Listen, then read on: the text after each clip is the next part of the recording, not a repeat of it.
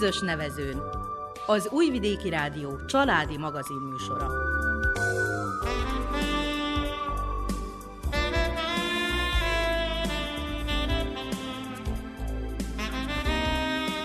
Köszöntjük hallgatóinkat a mikrofonnál Nánás Janikó és Miklós Csongor. A zenét Verica Polyákovics válogatja, a műszaki munkatársunk Mila Michnyák. A topolyai Tóth Margit nevét a tekében elért kimagasló eredményeiről ismerhetik a sportkedvelők. Az általános iskola elvégzése után Margit varrónőként kezdett dolgozni. Most már nyugdíjas, így idejét hobbijainak szentelheti. Eddig 800 képet festett, saját szobraival díszített kertjében pedig ezer virágot nevel. Férjével, Jánossal három fiúgyermekük született, de csak kettőt neveltek fel.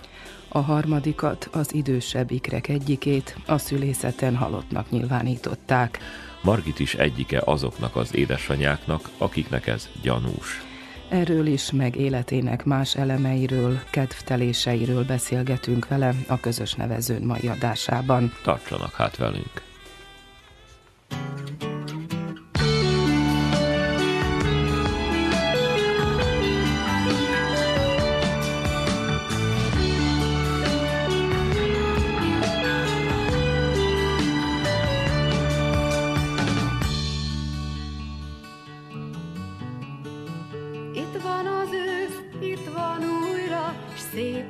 mindig én nekem. Tudja Isten, hogy mi okból szeretem, de szeretem.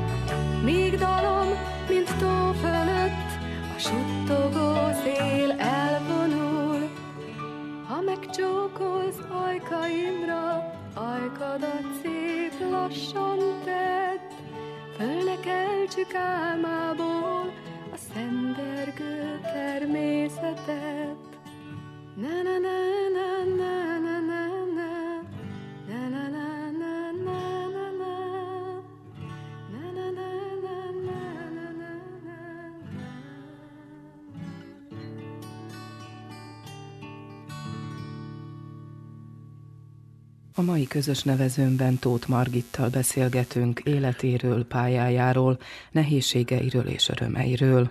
Margit topolyainak érzi magát, de nem ott született. A, a család tornyosról származik, az őseim. És anyukám jött a maradék gyerekekkel, mivel mi heten voltunk testvérek, és akkor bejöttünk Topolyára azzal, hogy jobbak a körülmények, ott nem volt áram, sárba mentünk. Anyám látta, hogy a gyerekeknek ott nincs jövője, és akkor beköltöztünk Topolyára. Hát ez 62-ben történt, nem most, de még itt a, a vége, már mint én vagyok a legfiatalabb, azok még eh, mehettek itt iskolába, legalább annyi, hogy volt esélyünk, mert ott kint tornyosan tudjuk, hogy hat osztály volt, és ott nem lett volna semmi esély, és akkor anyukámnak köszönhetően ide költöztünk. Maga akkor már topolyén lettek Már körülbelül igen, én már nem ismerem az ottaniakat. Kicsi voltam, hat éves, mikor eljöttünk Tornyosról, akkor három évet még Orahovon éltünk, és aztán jöttünk ide, nagybácsim hívott bennünket, hogy itt lesz munkalehetőség, ő akkor a szövetkezetnek az igazgatója volt, és akkor biztatta apukámat, mert nagyon nehéz volt akkor munkát szerezni rendeset. Ő ott disznókat étetett, nagyon rossz volt, és, és akkor mondta, hogy lesz munkahely, akkor azért a gyerekeknek is kellett, az idősebb bátyáimnak, és a proteinbe elhelyezkedtek. Ugye egy nagy szerencsénk volt. Heten voltak testvérek. Igen. Hát elég népes a család. Milyen volt a gyerekkor?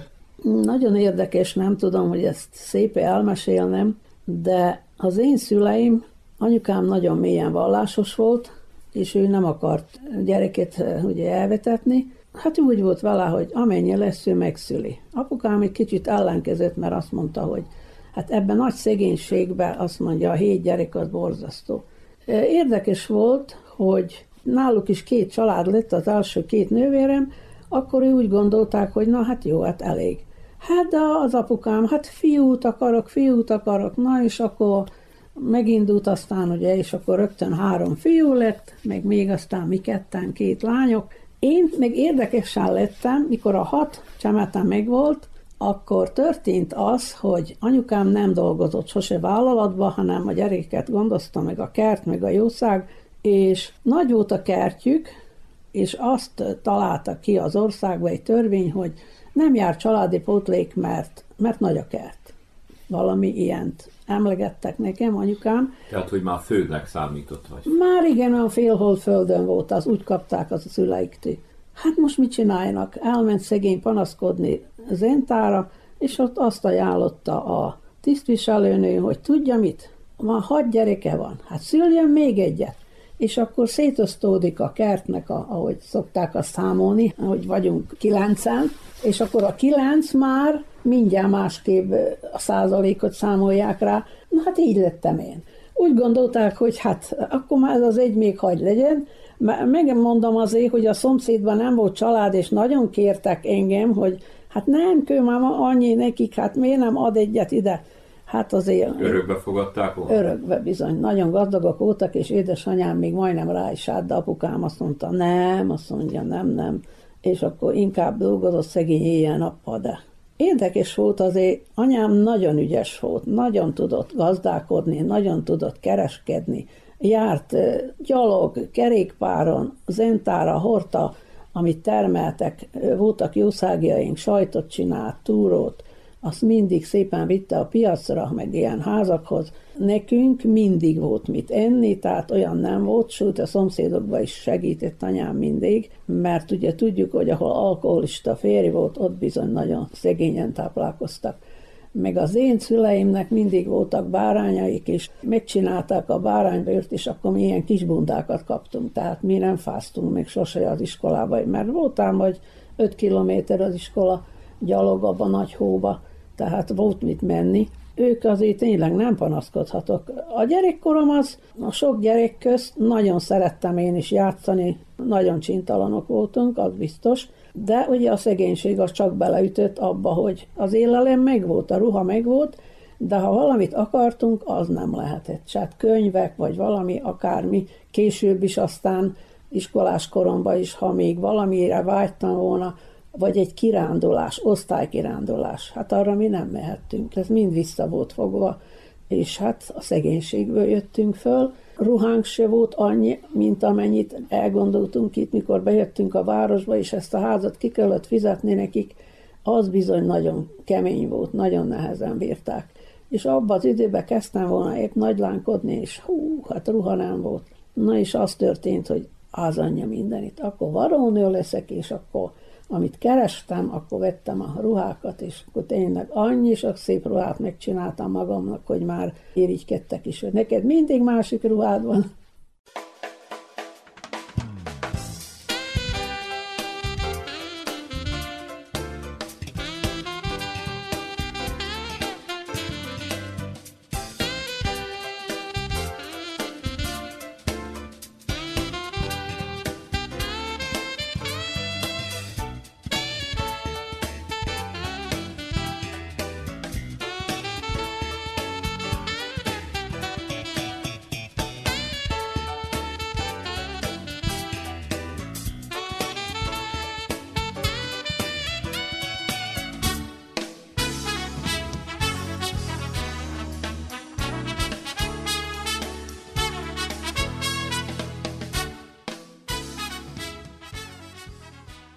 Hogy alakult a pályafutása? Mondom, hogy szomorú, de mégse, mert hogy így föltaláltam magam. Szokták a nyolcadik osztályba kérdezni, hogy ki mi szeretne lenni.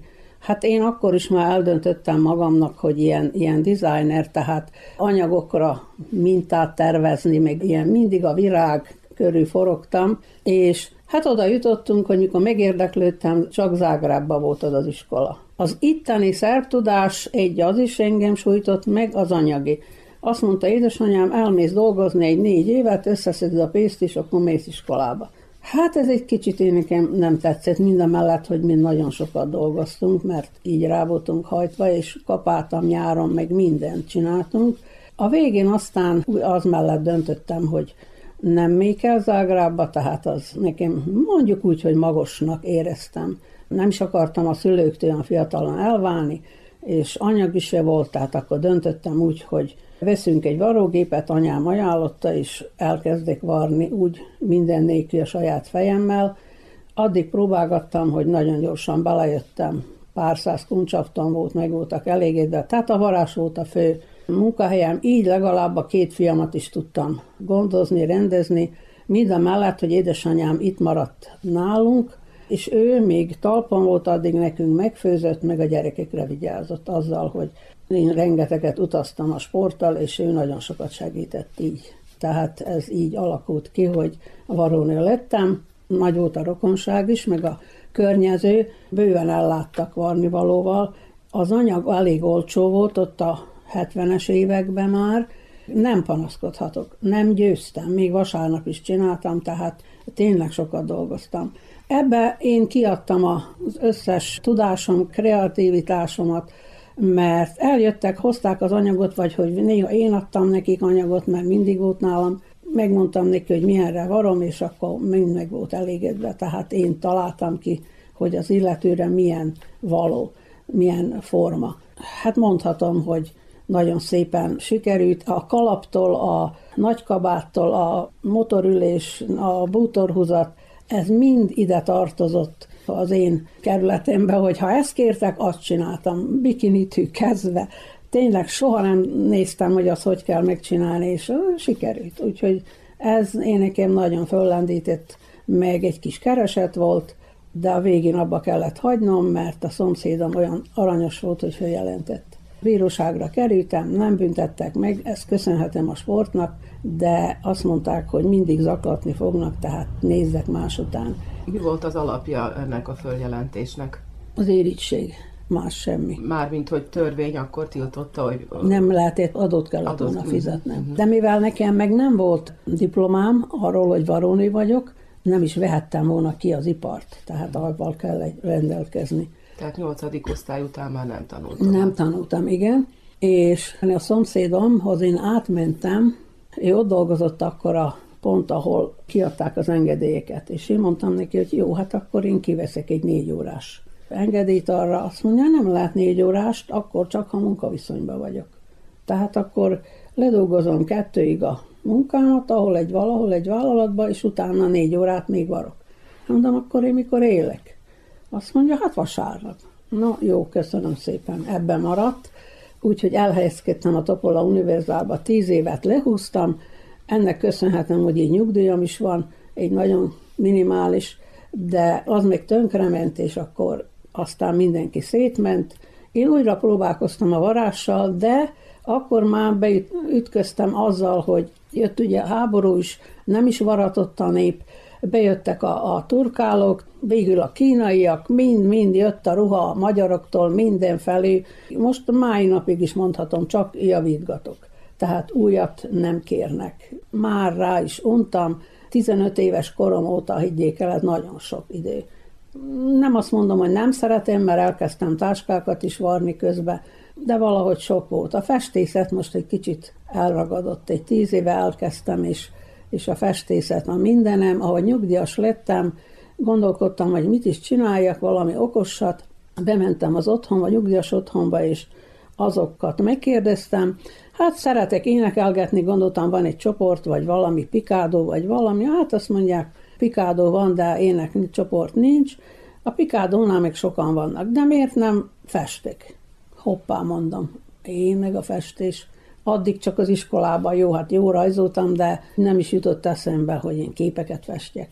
És onnan kezdtem el, Csernik Attila vezette a kis csoportot, és oda betagosodtam, és elkezdtünk rajzolni. Hát én egy-kettő úgy éreztem, hogy kinőttem azt a kis cerura rajzokat, vágytam a színes képekre, tájakra, virágokra, és jött az internet, ugye, ahova én bementem, és ó, hát egész csoport orosz festők videóit végignézhettem, tehát az én nekem nagyon sokat segített, azokat láttam, még megvettem azért a drágább festégeket is, mert az is fontos, és így most minden technikát kipróbáltam, akvareltól kezdve a pasztelig, az olajat, akrilt, de az akvarel 80%-ba a képeim azzal készülnek, az megragadott az akvarel. Hát amennyit bírtam, be is rámáztam, valamennyit sikerült néha eladnom is, de ajándékba is nagyon szívesen adok kedveskedni akárkinek, aki megérdemli, rengeteget adattam már. Nem sokat dobtam el, de volt olyan, amit, hát eltettem némelyiket emlékbe, hogy milyen gügyű, hogy lássam, hogy mennyit fejlődtem, de mondhatni a csoportba nem akarok rosszat mondani, de igazán nem fejlődtem. Mindig valami szobrokat hozott, az engem nem érdekelt, és azt kellett lerajzolni céluzával, tanított, tanított, de én nem erre vágytam. És akkor mondom az interneten, mikor láttam a szép virágokat, még fényképek, ugye végig a Facebookon vannak, elmentem őket, ha látok egy élő csokrot, és akkor az a csokor aztán meg van valósítva, amennyibe én nekem azt tetszik, és én a végén itthon a rengeteg gyakorlás. Azért van 800 képen, mert én, ha csak egy kis időm volt, mindig festettem, főleg télen. Amikor én az ezer virágot behordom, nyugodt vagyok, jöhet a tél, letakarjuk a dolgokat, amik csobogót, meg ezeket, amiket itt az udvarban vannak, és aztán én nyugodtan festegetek, mert gyerekek távol vannak, a fiaim ritkán jönnek, nekem időm erre van, én nem szoktam tévézni, nem járok szomszédolni, én a kis időmet mindig azt nézem, hogy mit tudok alkotni. Ezért virágja van. Honnan a virágok iránti szeretet? Itt, aki ismeri Margitékat, az tudja, hogy a az udvaruk nem kicsi, de tel is teli van mindenféle egzotikus és egyszerű, de minden nagyon szép virággal. Ezt mióta csinálja, vagy honnan ez a szeretet? Érdekes, hogy fiatalabb koromban talán nem is tellett rá úgy pénz, nem is volt divat, hogy a ház így tele legyen virággal. Édesanyám nem igazán szerette, de, de a nagymamám az állítólag, ahogy mesélte anyukám, az szerette a virágot. Tehát valószínű, hogy onnan örökültem én is, mert nővéreim is szeretik, és mindnek elég sok virágja van, ők is mindig ügyeskednek, cseréljük a virágokat, meg imádjuk őket, na hát ez nem kétség. És ez egy olyan, hát 15 éve indult. Azelőtt én nekem a rengeteg utazásom a sporta nem engedte meg, hogy én itthon ennyi virágot tartsak, meg így átalakítsam az udvart, meg hozzáteszem, édesanyám még élt, addig ő nem is nagyon engedte. Ő neki hülyeség volt egy fenyő, vagy egy ilyen fa, ő neki csak termőfa jöhet egy számításba, meg az, hogy a kertbe legyen ütetve borsóval, meg ami kellett a házhoz. Ő nagyon spórolt, ebből a szegénységből jött ki, és ő végig így viselkedett velünk, hogy nem lehet itt mit, virág, meg ilyesmi. Luxus. Igen, pontosan. És aztán ő szegény elment, aztán én kezdtem gondolkodni, hogy Hát valamit kéne vele az udvarral csinálni. Volt három hatalmas fenyőnk, már akkor 30 évesek, kivetettük, mert nagyon potyogott a csobogóba, meg hát előregettek. és utána akkor átrendeztük. A párom is nagyon sokat segített, minden mellett, hogy ő tisztviselő volt, de nem is tudtam, hogy ilyen rejtett tudásai jönnek elő. A teraszt ő építette kint, ahol ebédőgetünk, ha jön vendég. Mit mondjak? Az apácáktól kezdve mindenkit meghívta, amikor az fölépült, akkor csináltuk a bográcsost, vagy hússütünk, és akkor én kedveskedtem a rajzcsoportomnak, a tekéző csoportnak, a páromnak a barátait meghívtuk, minden mellett a gyerekek mondom ritkán jöttek, de akkor nekik is, és akkor azt ott kihasználtuk, azt mind ő építette föl, meg amit kellett nehéz dolgot, mondjuk a köveket, ahogy raktam, abba is nagyon sokat segített, és nem is gondoltam, hogy, hogy ekkora tudás van ő benne is, ami eddig nem bújt elő. Pár évtized házasság kellett, hogy kiismerje? Így igaz, mert akkor csak a sportnak élt, ha bár most is él hal a sport, tekesporté, még mindig jár le az új pályára tanítani gyerekeket, kis csapatot csinált a munkásportba, azokba ő is föllép, még én is bíráskodok ott nekik, és minden pénteken van egy ilyen teke estünk, és hogy őnek is kedve legyen, meg én nekem is segítsen, mert a nehéz virágokat csak rászorulok, hogy ő hozza be, úgyhogy nem morog, nagyon aranyos. Ahogy én mondom neki, hogy ezt ide ütesd, azt oda, még bírja, hála Istennek, az erő még megvan nála. Hát én egy kicsit már azért léjebb adtam, valószínű, hogy ez a rengeteg tekézés egy kicsit a gerincemet megpiszkálta, és már nem tekézek, tehát abba hagytam. Úgyhogy így most azt mondom, hogy ő még hála Istennek jó bírja, és segít nekem sokat a ház körül.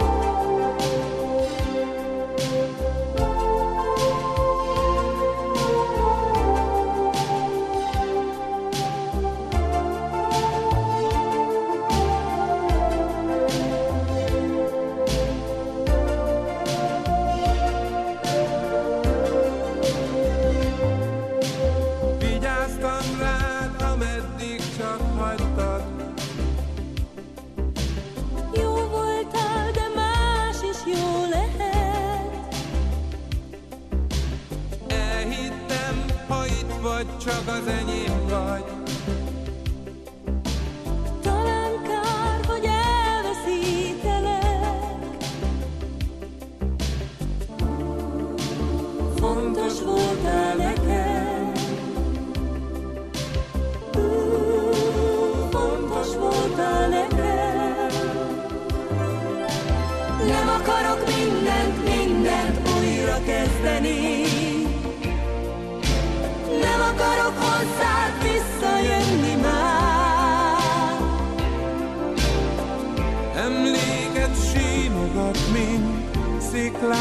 tenger. Tudom, hogy nem hazudhattál, nem akarok mindent, mindent újra kezdeni. Nem akarok hozzád visszajönni már. Emléket sírogatni, sziklát a tenger. Tudom,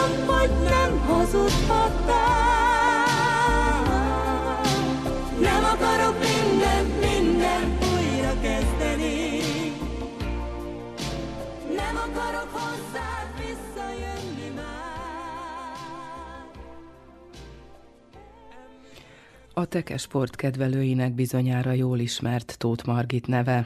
Az egykori jugoszláv női válogatott tagja volt és számos sikert aratott. Topolyán ő volt az első nő, aki tekézett, férjének Jánosnak a példáját követve. Tőle tanultam meg a tekézést, azzal, hogy ő nagyon fiatal volt még, és elkezdtünk járni, már én 16, ő akkor 20. Hát ő mindig a tekepályán ment a csapatával, és akkor én mondtam neki, hogy hát én szeretnék oda lemenni, csak megnézni. És addig nézegettem, hogy hát mondom, én olyan játékos típus vagyok, hát én kipróbálom. Hát ugyan még rám is szólt, hogy nem tekézik itt senki, nő, most mit akarsz? Hát mondom, majd mindenki elmegy, akkor kipróbálom.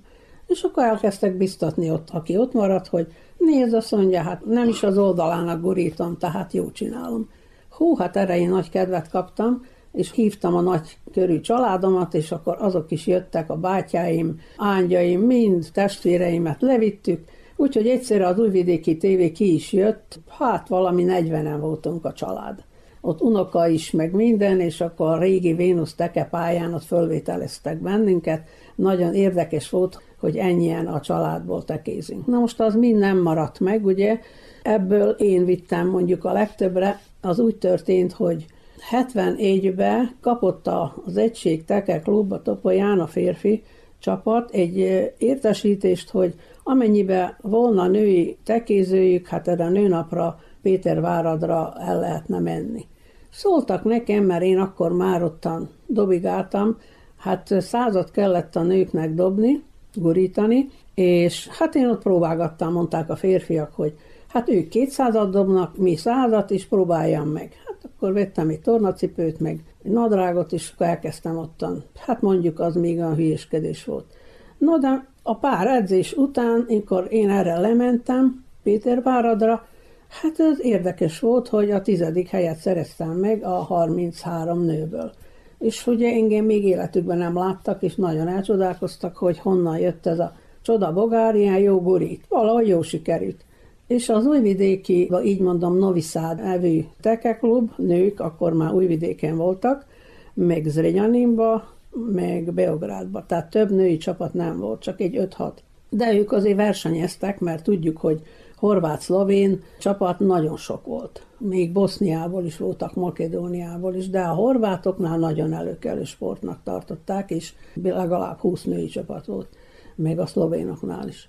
És úgy történt, hogy az újvidéki klub lehívott engemet, mert hiányzott nekik egy játékosuk. És én 71 őszén lementem hozzájuk játszani, és akkor így történt, hogy én csatlakoztam a klubba, ott nagyon sokat fejlődtem, nagyon jó haladtam, nem sokára ifi versenyeken is szereztem érmeket, utána indult a Szerbia válogatott, beválogattak oda is, és nem sokára, ugye 82-ben a nagy selejtezőn bejutottam az országos válogatottba. Az akkor jugoszláviai csapatban nagyon nehéz volt bejutni, mert mondom, a horvát-szlovénoknak minden meg volt adva, én nekem pedig a betonos pályán kellett edzenem. És csak úgy sikerült bekerülnem, hogy a Vénusz fölépült, és akkor jött a szép hatsávos tekepálya, amin aztán tudtam edzeni, és úgy már az hasonlított a szlovén pályákhoz, mert tudni való volt, hogy minden selejtezőt vagy a horvátoknál, vagy a szlovénoknál, ugye ide nem hoztak semmit. És akkor nekem mindig utaz, és ott föllépni. Szóval elég komoly dolog volt, de nagyon örültem, hogy sikerült, és én így akkor a nagy válogatottban már az első évbe, Jubjanában a világbajnokságon részt vehettem. Ez a tekesport olyan, hogy az Amerikában a bowling van, ami tudjuk, hogy tíz bábúval van, meg itt a környékben, hát mondhatném, hogy majdnem európai sportnak lehet számolni, mert ezekben az országokban van, de messzebb nincs. Nemrég csatlakoztak a Fehér Oroszország, de azon kívül messzebbről senki. Itt, akik vannak, ezek versenyeznek, de hát világbajnokságnak hívjuk, és én részt vettem 10 világbajnokságon, tehát 20 év, mert minden két évben volt a fölnőtteknek, minden két évben az ifiknek mondhatom, hogy 20 évig non-stop a válogatottban voltam, nem is estem ki állandóan, ott voltam a Jugoszlávia, az élvonalban voltam. Komolyabban űztem, mind a mellett, hogy tudjuk, hogy a tekes sportban nem fizetnek, de én úgy meg szerettem, hogy hát szinte ez volt az életem. Mondom, köszönhetem édesanyámnak, hogy vigyázott a gyerekekre, és én így szabadon mehettem, mondom, megint Zágráb, Jubjana, amit el tudunk kézelni, minden hétvégén utazás volt. És akkor ott bizonyítottam, amennyit tudtam, tehát én vittem itt a környékbe a legtöbbre, így is írták egyszer rólam, hogy a fehér holló, mert addig női csapat se egyéni nem volt Topolyán. És akkor, mikor már én ráuntam utazni Újvidékre, meg lett a második fiam, akkor úgy éreztem, hogy de miért nem alakítunk Topolyán egy női csapatot. És 77-ben megalakítottuk a női csapatot a rokonokból, barátnőkből, a férfiakból, akik úgy érezték, hogy tudnak tanítani, hát ők vezettek bennünket. Több nevet változtattunk azzal, hogy majd kapunk egy kis segélyt, de hát abból nem nagyon lett semmi. Ez mindig ilyen szegényesen ment, hogy majdnem mi fizettük az utunkat. Közben azért történt olyan is, hogy engem hívtak messzebbre, elmentem Zenyanimba, öt évet játszottam, mert a válogatott edzője, Kalocsai Tibor, az Renyanini volt, és azt mondta, hogy hát, ha nem jössz el hozzánk, kicsit zsarolt, akkor azt mondja, nem lesz a válogatottba. Hát akkor egy kicsit megijedtem, és öt évig utaztam Zanyaninba, és játszottam nekik. Aztán többek között voltam egy évet Apatinba, hát akkor már néztem egy kicsit az anyagit, hogy hát ha valami pici jut belőle, mert nem így, hogyha nyertünk, mert voltam országos bajnok is, de kaptam a sárleget, diplomát, érmet, és avval vége. Tehát semmi. Most a világbajnokságon, ha, ha jó szerepeltünk, megint egy komolyabb ajándékot kaptunk, kerékpárt, hát volt, hogy néha egy kis anyagit is, meg járt volna ösztöndíj, de az akkor bejött az infláció, és az olyan kevés lett, hogy nem is érdemes volt fölvenni. Mit Te tart a legnagyobb sikerének a tekébe? 90-ben Innsbruckban voltam, és ott sikerült egyénileg harmadik helyet szereznem, meg aranyérmet csapatilag. E, Jubjanában másodikak voltunk a csapattal, Budapesten megint a csapat aranyérmet szerzett, és ez a négy világbajnoksági érmem van, mind a mellett, hogy voltam több mint 120-szor a válogatott mezbe, tehát azt mondhatni, hogy rengeteget utaztunk, mindig játszottunk barátságos mérkőzést is Németországgal, meg az olaszokhoz, a románokhoz, tehát rengeteget mentem, rengeteget játszottam. Nekem ezt töltötte ki az életemet. Szerettem a tekét azért, mert nem goromba sport volt. A kézilabdában le lehet sérülni, föllöknek, van olyan, hogy nem tész be az edző. Itt, hogyha megütted a te eredményedet, akkor biztos, hogy részt vettél azon a versenyen. Nem volt protekció. Hát egy kicsi volt arval, hogy a szlovén-horvátok azért mindig az övékét, az ő játékosukat nyomták, de ha megüttem az eredményt, akkor muszáj volt nekik betenni a válogatottba, tehát felléptem a világbajnokságokon, és ennek én nagyon örültem.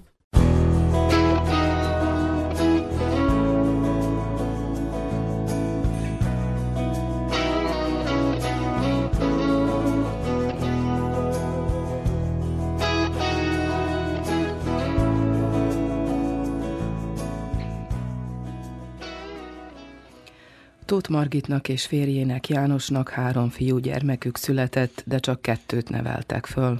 A harmadikat, az idősebb ikrek egyikét a szülészeten halottnak nyilvánították. Margit is egyike azoknak az édesanyáknak, akiknek ez gyanús. Hát az úgy történt, hogy mi akkor már két éves házasok voltunk, és én teherbe estem, hát örültem, mert már vártuk, hogy, hogy legyen, és időközben nagyon érdekes dolog történt. A férjem, ahogy bevonult 19 évesen katonának, panaszkodott a fülére, és hazaküldték. És azt mondták neki, hogy gyógyítassa itthon magát, kész.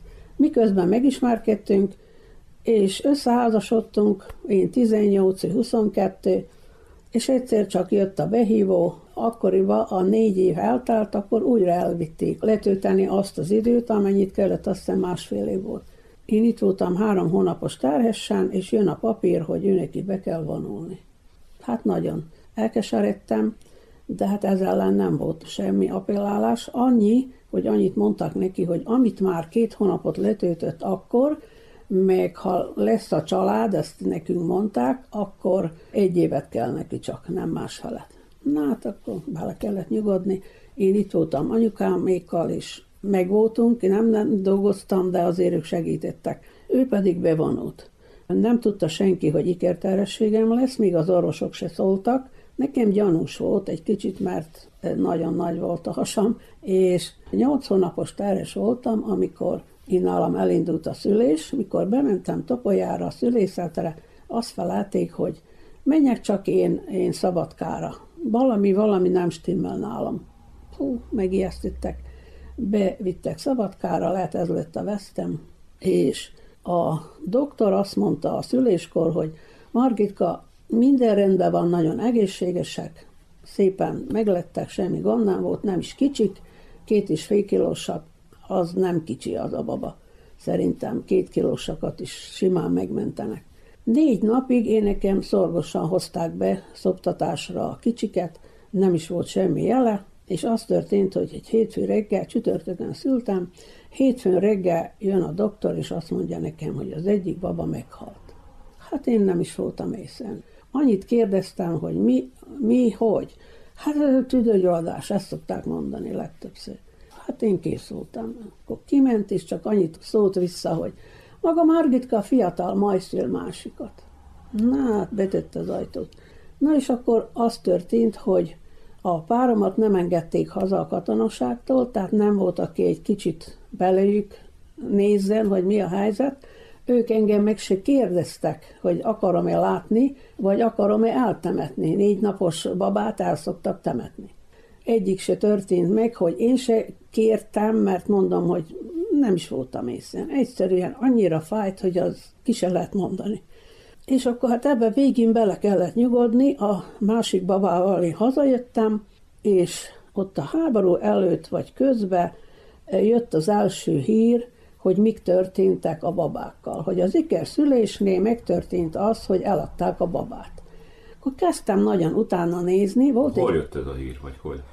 az úgy jött, hogy kikindai család, benne volt a kékfénybe, és mi a magyar tévét, ahogy néztük, állandóan követtük a családot, kijöttek hozzá a kékfénynek a fölvételezője, és azt nem tudom, hogy hogy pattant ki, de hogy már mikor mesélte az asszony, hogy ő is Beográdba ikreknek adott életet, és csak egyiket hozta haza, ő is abba belenyugodott, de azt mondja, történt egy olyan dolog, ami szinte hihetetlen. Az a másik csecsemő Beográdba egy szerbanyukának el lett adva, vagy hogy ingyen, nem tudom, és az történt, hogy már hat évesek voltak a fiúk, amikor az újságban az anyuka kitetette a képét, ez a beográdi anyuka, és kérte, hogy adakozzon a nép nekik pénzt, hogy megműtsék a gyereket Oroszországba. Ott hallotta, hogy a szemeket nagyon jó doktorok vannak, és mind a kettő szemüveges volt különben. Az, aki kikindán is volt, a testvérje is, és a nagymama még látta, a kikindai nagymama az újságba, hogy nézd csak lányom, hát ez olyan, mint a mi kisfiunk. És akkor az történt, hogy a tévé, ahogy beavatkozott, elmentek Beográdba, és megkeresték a hirdető szülőket.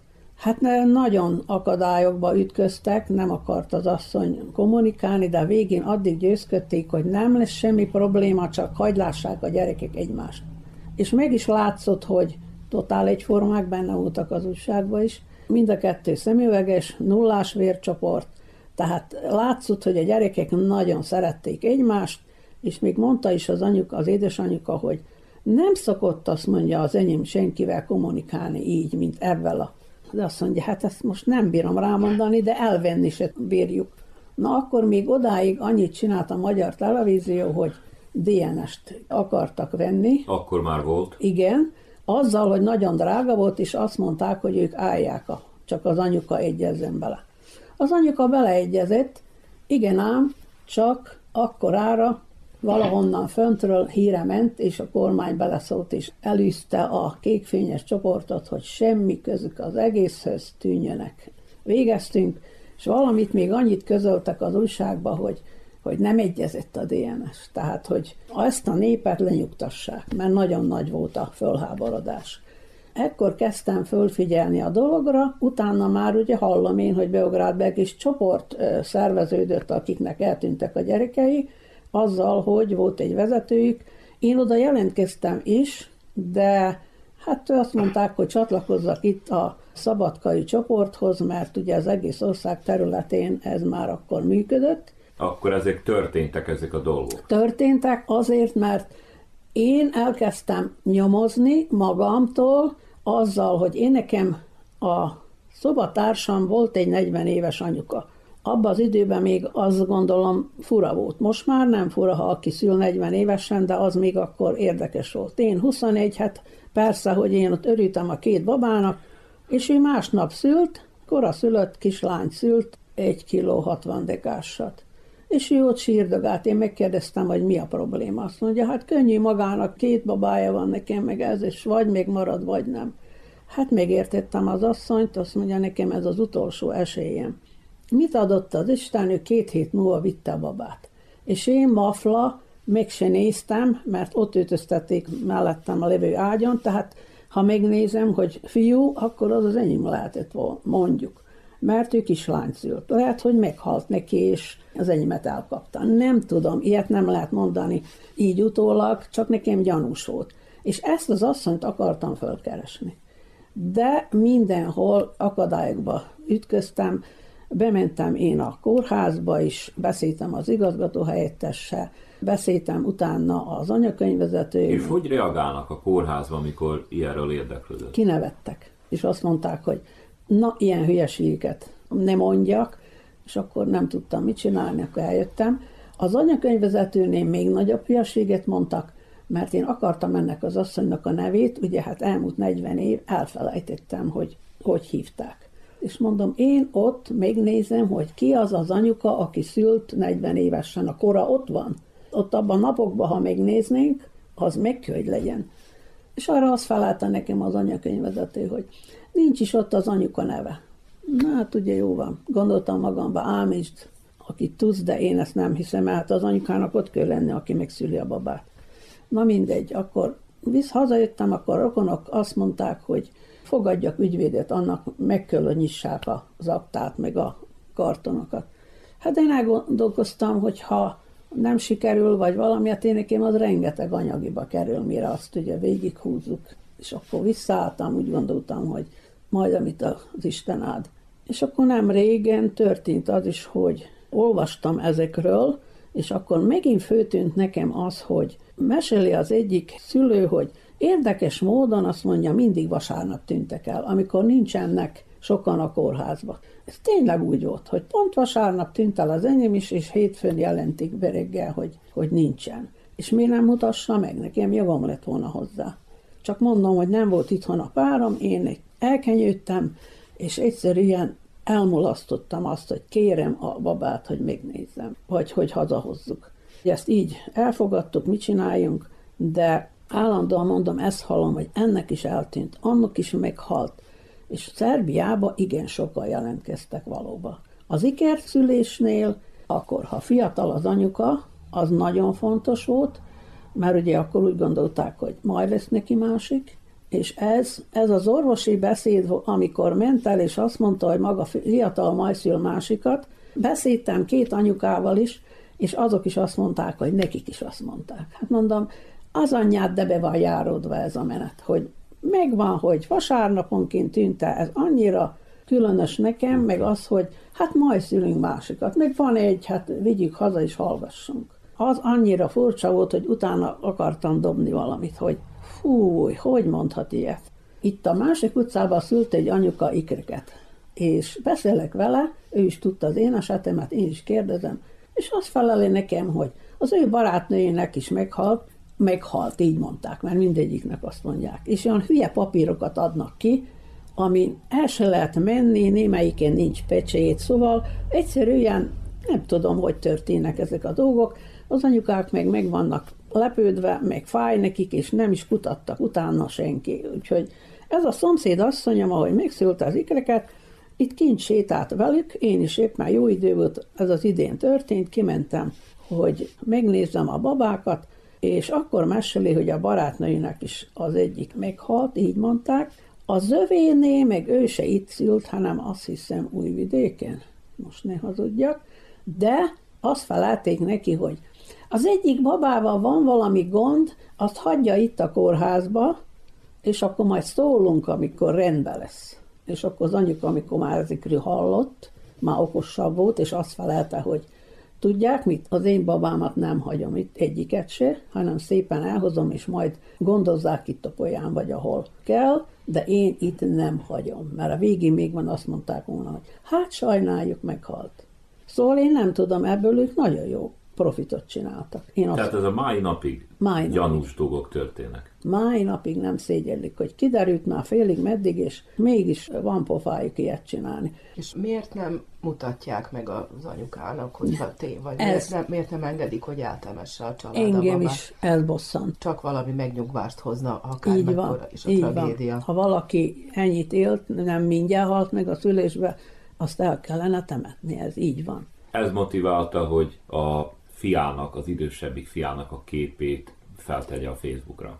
Igen, a fiatalabb fiam említette, hogy anyu nem lehetne megpróbálni ezt, hogy főtegyük, és hát, ha sikerül valami. Csak érdekesen jártam, hogy föltettük, meg nagyon sokan meg is osztották, na, siker nem lett belőle, de semmi rossz nem jött az, hogy valaki esetleg visszaélt volna ezzel a hogy szólt volna, hogy ő a gyerekem, vagy ilyen valami, nem történt semmi rossz, de a fiam, a másik iker nem helyeselte. Azt mondta, hogy a Facebook az egy olyan dolog, hogy esetleg majd őtet zaklassák, tovább ne forszírozzam, és akkor én itt le is álltam, mind a mellett, hogy nem is tudom hány ezeren, de valami nagyon sokan megosztották az egész világon, egész Amerikáig.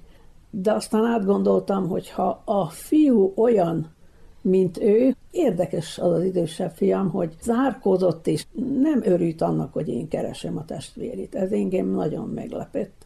Nagyon sokan jelentkeztek eh, Pestről, három tévé jött volna ki, és nem engedte, azt mondta, hogy hagyjam az egészet, ne forszírozzam, mert majd ők isszák meg a levét. Hát én nem hittem ennek, de megfogadtam, mert nem akarok vele összeveszni. És leálltam. Úgy gondolta, hogy az a másik fiú is, hát most ott nőtt föl, ahol fölnőtt, ha így van, azt mondja, hogy szakítom én onnan ki. Hát mondom, nem szakítom én ki sehonnan. Egy 7 évest el kellene szakítani a szülőktől, hogyha én kérném. De már aki 40-50 éves, az már nem szakítva van, hát örülne, hogy van neki egy igazi családja. De hogyha azok a szülők nem mondták meg neki, hogy ő adaptált gyerek, akkor ő nem is reagál a képre, amit én főtettem meg a keresésre. Reménykedik még abban, hogy valaki jelentkezik erre a Facebookos bejegyzésre? Hát igaz? reménykedek, de azt azért nem mondhatom száz százalékba, hogy éppen el lett adva, mert ha láttam volna, vagy valami, de így, hogy nem láttam, nem mondhatom, nem vádolhatok senkit.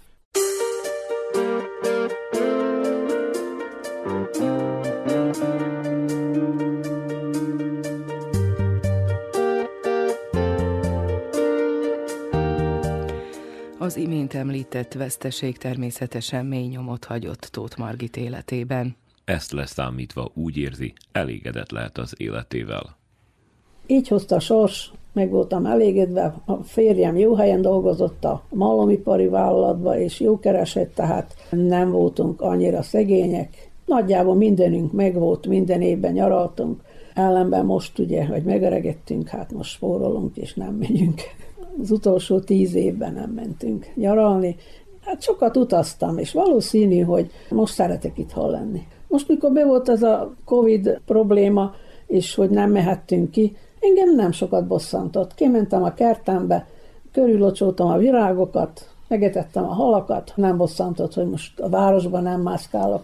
Egyedül annyi, hogy bevásárolni ugye az probléma volt, de azon kívül én annyira szeretem most az udvaromat, kertemet, mindig ott szedem le a száraz leveleket, vagy amit kell, és ezt meglocsolom, mert ugye van mit locsolni. És ebben a szárazságban, ami most a nyáron volt, három hónapig nem volt eső, Hát én nekem mindenem kiment volna, ha én nem locsolok. Sok vizet elhasználtam sajnos, de úgy gondoltam, hogy erre nem sajnálom. Megértem, mert annyira szépek, hogy meghálálják én nekem.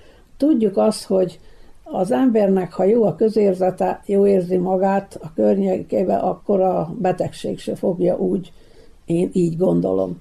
Hát most néha ugye egy-egy gripa elfogja az ember, de hát amúgy meg azért bírok dicsekedni, hogy egyikünk se használ semmilyen gyógyszert. Az már valami, hogy meglepődnek így az orvosok, hogy meg vagyunk. De próbálunk egészségesen élni, én nagyon egészségesen főzök, rengeteg zöldet, az is abba tartozik, hogy, hogy vigyázzunk nagyon az egészségre, nem sok húst teszünk, az nem azért, hogy nincs, hanem így találtuk jónak meg. A férjem is tornázik, mai napig lent játszik a pályán, nem is hiszik el, hogy 76 évesen ő még ledobja a 120-at, és versenyez a gyerekekkel, sőt, jó eredménye is van neki, és én ennek örülök, hogyha ő is megtalálta az örömét, én pedig itt a festésnél találtam az örömömet, úgyhogy mind a ketten aránylag kiegyensúlyozottak vagyunk. Hát egy kis probléma az, hogy a gyerekek ritkán jönnek, de ezt is el kell fogadni. El vannak foglalva, az idősebb Németországban van, és ő valószínű, hogy nem könnyen utaznak, de így fogadjuk el őket, és minket ez betölt a sport, és ez az itthoni virág, festés. Mindig találok valamit, hogy ne unatkozzak. A gépet csak annyit nézem meg az interneten, hogy milyen képeket tudnék esetleg onnan lefesteni, meg milyen virágok vannak, azokról több mindent elolvasok, néha az egészségről is elolvasok valamit, és én nekem ez betölti az egész életemet.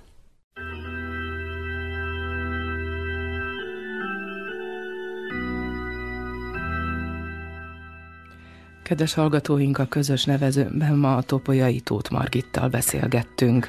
Adásunkhoz a zenét Verica Poljákovics válogatta, műszaki munkatársunk Mila Mihnyák volt. Nevükben is megköszöni figyelmüket Nánási Anikó. És Miklós Csongor. Maradjanak az Újvidéki Rádió mellett.